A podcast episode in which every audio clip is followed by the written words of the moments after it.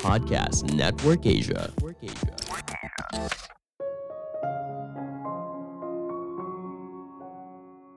Seorang pemimpin harus berhenti terlalu cepat memberikan solusi dan mulai mendengarkan dengan lebih baik. Halo semuanya, nama saya Michael. Selamat datang di podcast saya, Sikutu Buku. Kali ini saya akan bahas buku The Advice Trap karya Michael Bunga Steiner. Sebagai informasi, podcast Sikutu Buku sekarang bergabung dengan Podcast Network Asia dan Podmetrics loh. Sebelum kita mulai, buat kalian yang mau support podcast ini agar terus berkarya, caranya gampang banget. Kalian cukup klik follow. Dukungan kalian membantu banget supaya kita bisa rutin posting dan bersama-sama belajar di podcast ini. Buku ini membahas bagaimana cara memberikan saran yang benar. Seringkali kita terlalu cepat memberikan saran, tapi malah saran yang kita berikan salah. Entah karena kita tidak menjawab akar permasalahan yang tepat, atau kita terlalu cepat mengambil kesimpulan. Michael menyebut hal ini sebagai monster yang ada di dalam diri setiap orang dan menghambat orang tersebut dalam memberikan saran yang tepat. Dengan mendengar yang mendalam, kita justru bisa bersama orang tersebut mencari akar permasalahan dan tanpa kita sadari, kita telah mencapai jawaban terbaik. Saya merangkumnya menjadi tiga hal penting dari buku ini. Pertama, berpikir sebelum memberikan saran. Semakin kita dewasa, rasa penasaran kita semakin menurun. Hal ini mungkin disebabkan ketika kita beranjak dewasa, kita dihargai ketika mampu memberikan jawaban atau berbicara seperti seorang ahli.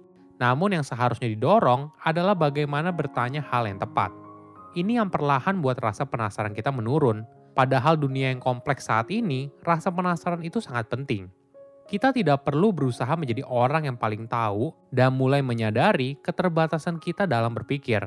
Justru ketika kita menjadi orang yang serba tahu, mungkin kita sedang dalam Dunning-Kruger effect.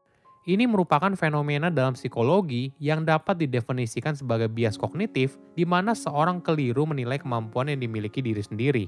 Mereka merasa lebih pintar dan lebih tahu daripada orang lain. Padahal kenyataan justru sebaliknya. Kita bisa menggunakan kembali rasa penasaran untuk mulai memahami sebuah masalah dengan lebih baik. Tinggalkan pemikiran kalau kamu merupakan orang yang ahli namun mundur satu langkah dan mulai melihat sebuah masalah dari perspektif baru dengan rasa penasaran yang tinggi. Tahan dirimu untuk memberikan jawaban ketika ada orang yang bertanya dan hanya menjawab di waktu yang tepat. Coba bayangkan situasi seperti ini. Tim kamu datang untuk memberi nasihat atas permasalahan yang sedang dihadapinya. Situasinya terdengar begitu kompleks dan disertai banyak penjelasan teknis yang kamu sendiri tidak begitu paham. Lalu, setelah mendengar dia bicara, kamu langsung punya ide harus seperti apa. Ini adalah pola yang berbahaya. Perlu dipahami, kadang ketika seorang datang meminta nasihat, masalah yang diungkapkan bukan masalah yang sebenarnya, namun hanya gejala. Tapi, jika kamu tidak menggali lebih lanjut dan memilih buru-buru menjawab, hal ini bisa berbahaya karena kamu menjawab pertanyaan yang salah. Perlu diingat, hal ini bukan berarti kamu tidak boleh memberikan saran apa pun. Sebagai seorang pemimpin, tentu saja tim kamu kadang meminta arahan dari kamu. Namun, kamu mungkin tidak memiliki semua jawaban dan itu sah-sah saja. Melalui proses tukar pikiran dan diskusi, kamu dan tim kamu mungkin justru menemukan solusi terbaik. Selain itu, proses ini akan membantu tim kamu agar tidak terlalu bergantung pada dirimu dan bisa bekerja secara mandiri tanpa perlu supervisi terus-menerus.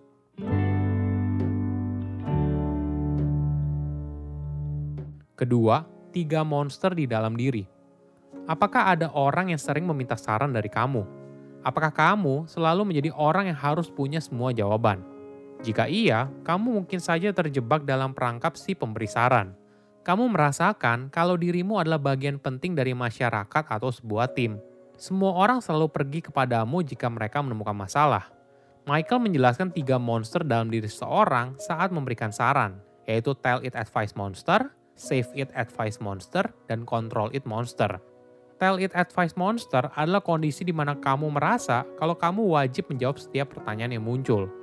Tanpa kamu sadari, kamu akan melihat dirimu sebagai orang yang paling pintar atau paling bijak. Ini adalah kondisi yang berbahaya. Bayangkan kalau kamu merupakan sebuah pemimpin dari sebuah tim dan setiap ada masalah, kamu selalu buru-buru mengeluarkan ide. Tentu saja hal ini akan merusak kinerja sebuah tim dan menghancurkan kreativitas. Pastinya anggota tim kamu setuju, toh kamu bosnya. Tidak mungkin mereka bilang tidak. Inilah yang membuat tim tersebut menjadi buruk, karena ide yang kamu telurkan belum tentu merupakan ide terbaik. Kedua, save it advice monster. Kamu merasa kalau tugas kamu sebagai seorang pemimpin untuk memastikan tidak ada masalah apa pun. Tugas kamu adalah menyelamatkan semua orang. Dalam jangka pendek, hal ini terlihat baik dan kamu seakan merupakan pahlawan. Kamu terlihat sebagai orang yang peduli dengan tim dan perusahaan.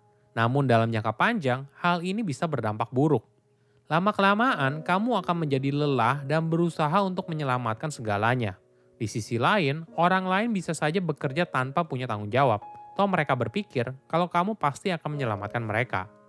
Ketiga, control it advice monster. Kamu merasa kalau kamu harus punya kendali pada setiap aspek. Jika kamu mendelegasikan sebuah pekerjaan, maka akan terjadi bencana. Kurangnya rasa percaya akan menjadi dasar kamu merasa kalau orang lain tidak bisa mengerjakan sebaik dirimu. Dalam jangka panjang, kondisi ini akan membuat perusahaan tidak bisa berkembang dengan maksimal.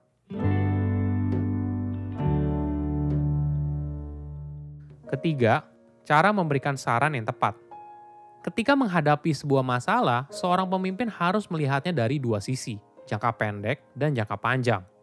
Dalam jangka pendek, kamu dan anggota tim harus bisa menemukan solusi terbaik. Hal ini hanya bisa dicapai melalui banyak tukar pikiran, bukan hanya berasal dari ide kamu seorang. Sedangkan dalam jangka panjang, seorang pemimpin harus bisa menciptakan sebuah tim yang kreatif, percaya diri, dan mampu bekerja secara independen. Hal ini hanya bisa tercapai apabila seorang pemimpin bersedia untuk diam sejenak ketika ada masalah muncul, mendengarkan secara mendalam, dan menggali lebih jauh soal masalah yang sebenarnya. Contohnya begini, ketika anggota tim kamu datang bawa masalah, jangan terburu-buru untuk menjawab. Diam dulu dan dengarkan apa yang dia katakan. Coba tanya lagi, terus apa lagi? Menurut kamu, tantangan lain apa yang kamu hadapi? Cara ini akan berusaha menggali akar masalahnya Selanjutnya, kamu bisa tanyakan lagi apa yang kamu mau.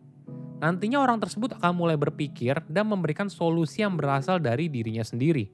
Barulah kamu tawarkan apa yang bisa saya bantu. Namun perlu diingat, kamu bukanlah superhero dan bertugas menyelesaikan masalah. Tugas kamu adalah membimbing anggota tim kamu, bukan berusaha menyelesaikan semua masalahnya. Setelah selesai diskusi, jangan lupa tanyakan pelajaran penting apa yang kamu ambil dari sesi diskusi tersebut Pembelajaran itu tidak hanya terjadi ketika kamu memberikan solusi dari sebuah masalah, namun yang jauh lebih penting, proses berpikir itu sendiri. Terlalu cepat memberikan saran bisa berbahaya. Mungkin saja kita menjawab pertanyaan yang salah, atau bahkan saran yang kita berikan tidak bermanfaat. Saya undur diri, jangan lupa follow podcast Sikutu Buku. Bye bye. Pandangan dan opini yang disampaikan oleh kreator podcast, host, dan tamu tidak mencerminkan kebijakan resmi dan bagian dari podcast Network Asia. Setiap konten yang disampaikan mereka di dalam podcast adalah opini mereka sendiri dan tidak bermaksud untuk merugikan agama, grup etnik, perkumpulan, organisasi, perusahaan, perorangan, atau siapa pun dan apa pun.